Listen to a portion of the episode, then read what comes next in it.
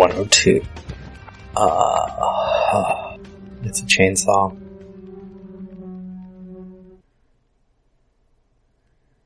Andy sets down his axe. Why is he touching the chainsaw blade? If you've ever touched a chainsaw blade, they're not that interesting to touch because they aren't actually that sharp. They have little points on them, but what cuts is the fact that they're moving really fast. It's more of a grinding thing, like a normally saw blades, like circular saws, aren't particularly sharp to touch. They have points, and if you threw them at someone, they're going to hurt. As we saw in Commando, or Schwarzenegger, where he throws them at people. But it's a weird fetishization of this chainsaw here. He already has the giant axe, and this scene is going to get very phallic as it goes. And I've already complained about this scene in 100 episodes because this scene's stupid. Multiple reasons. The scene is paused 16 seconds in. He's reaching to pick up the chainsaw. There's no reason for him to use a chainsaw instead of the axe. The axe is doing fine, but Panos thought it would be cool. The chainsaw fight means he's got the little chainsaw. Native American's going to pick up the big chainsaw and just becomes mine's bigger than yours battle, and then little guy wins, and everyone loves that there's a chainsaw fight in this movie, and I think it's stupid. I think it's pointless. I think it's unnecessary. I think that there's this character for him to even kill at this point is unnecessary, because this character didn't serve any purpose. But when you got your reverse slasher film thing going, your revenge fantasy, you gotta have a whole line of people he can kill. Even though he already let two off the hook. And there's that tiger on the loose. I want the tiger to do something. The tiger's gonna... I don't remember the tiger doing anything. I think the tiger just disappears. It's like a fucking bear in Midsommar. A waste of hope. Pressing play. Ugh. Fucking cameraman couldn't lift that camera up fast enough, could he? Before Andy's even got his hands on the handles, the camera's already moving up so that it is out of frame as he actually grabs it. What's the point of that? Let us see his hands get the handles. It's a simple thing. Stupid mistakes. I mean, the lighting here is already bad enough. You don't do stupid camera moves, too. Give us a cut. Give us an insert shot of his hands gripping it and it feels right. Give us a reaction shot of his face so we can see why he's picking up a chainsaw and he's got his stupid axe nearby.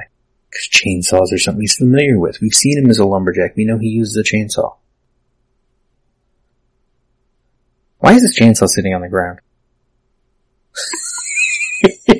There's a whole other set of questions. Lumberjacks don't normally leave their chainsaws just out on the ground late at night. Well, it might not be late at night. It could just be evening and it's winter. I don't know. We don't know what time of year it is, do we? We don't know anything. We don't know where this is. We don't know when this is, other than 1983. For some reason, if I'd been doing research way back in early minutes, I could have checked when did that report from Ronald Reagan go over the air, but I don't care now. This movie's only set in 1983 just to be stupid. It doesn't make it interesting, and I'm pretty sure there's no payoff. Maybe we'll get lucky. Maybe there'll be a really obvious payoff. But I doubt it. At this point, I think the 1983 thing was not in the script, because it only came from the title card. And it came from Ronald Reagan on the radio, which is audio that was probably added in post-production. So what he's listening to on the radio could have been any politician talking about generic political stuff. What was it? Some report about how people don't like prostitution or something. And drug use. I don't remember. Some really conservative message. Which this whole film is. Like, if someone wrongs you, then you need to take up violence, because violence is the only solution to everything. You can find my paper online somewhere. I think it's on Scribd. The solution to violence in the streets is more violence in the streets. Which is a quote from, what's his name? Mayor Daley? Chicago?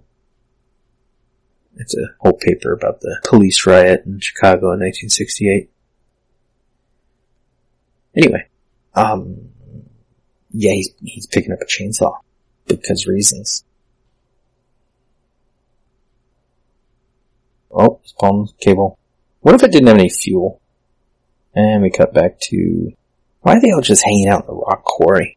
They have a little house. We saw it. We saw them working on it, or it being, I don't know what we saw, it was far away. A little triangle house in a ravine.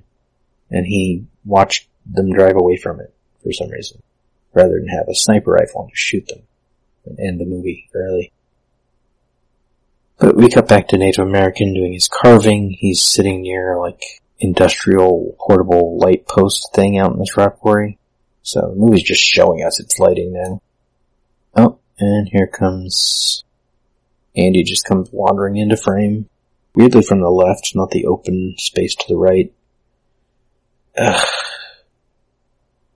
And we get a sort of reverse shot as Andy tries to start the chainsaw again. And in the distance, we see we're now... Native American was facing to the right. Now, since it's reversed, it's facing to the left, which is fine. Silhouetted, small, and there are a whole bunch of bright lights on the other side of him. From what? I don't know. And there's like a dust cloud and fog, as there always is in this movie. And he tries to start it again. Oh, Native American looks up. Why are all these lights on? This is happening here.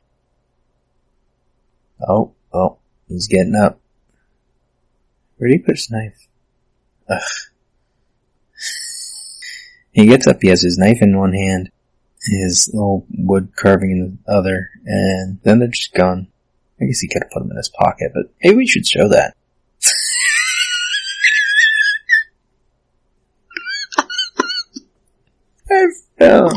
I knew he was going to pull out the big chainsaw, but I didn't realize it's just sitting there next to him. Just slides it out. Ugh. And we get a guitar thing. I hate this movie. I hate this guitar cue. I'm sorry Johan Johansson had a hard time in Hollywood, and this was the last movie he got to actually, like, get his work put out there on.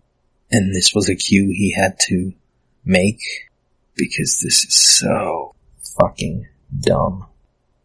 He's got a bigger chainsaw. He can barely even lift. You put a guitar riff on this, you're making it cool, or you're saying it's cool. It's not cool. A, it's the bad guy. B, it's dumb. Oh! Well, that's nice. So we get a stupid reaction shot from Andy, but then when we cut back to Native American starting his chainsaw, or trying to. It doesn't quite start yet, but he's pulling the cord as the minute ends. Turns out where he's sitting is right next to the little triangle house, which glows red inside, but it's lots of bright lights outside. So hey, we are at that location. That's nice. And I guess the axe through the air was a silent-ish attack, and so he didn't hear this coming. He should have heard Andy trying to start his chainsaw before he did, but whatever. He heard it, he pulled out this giant chainsaw, and stupidness is going to happen now. I don't have time for this today. That's not even my desk.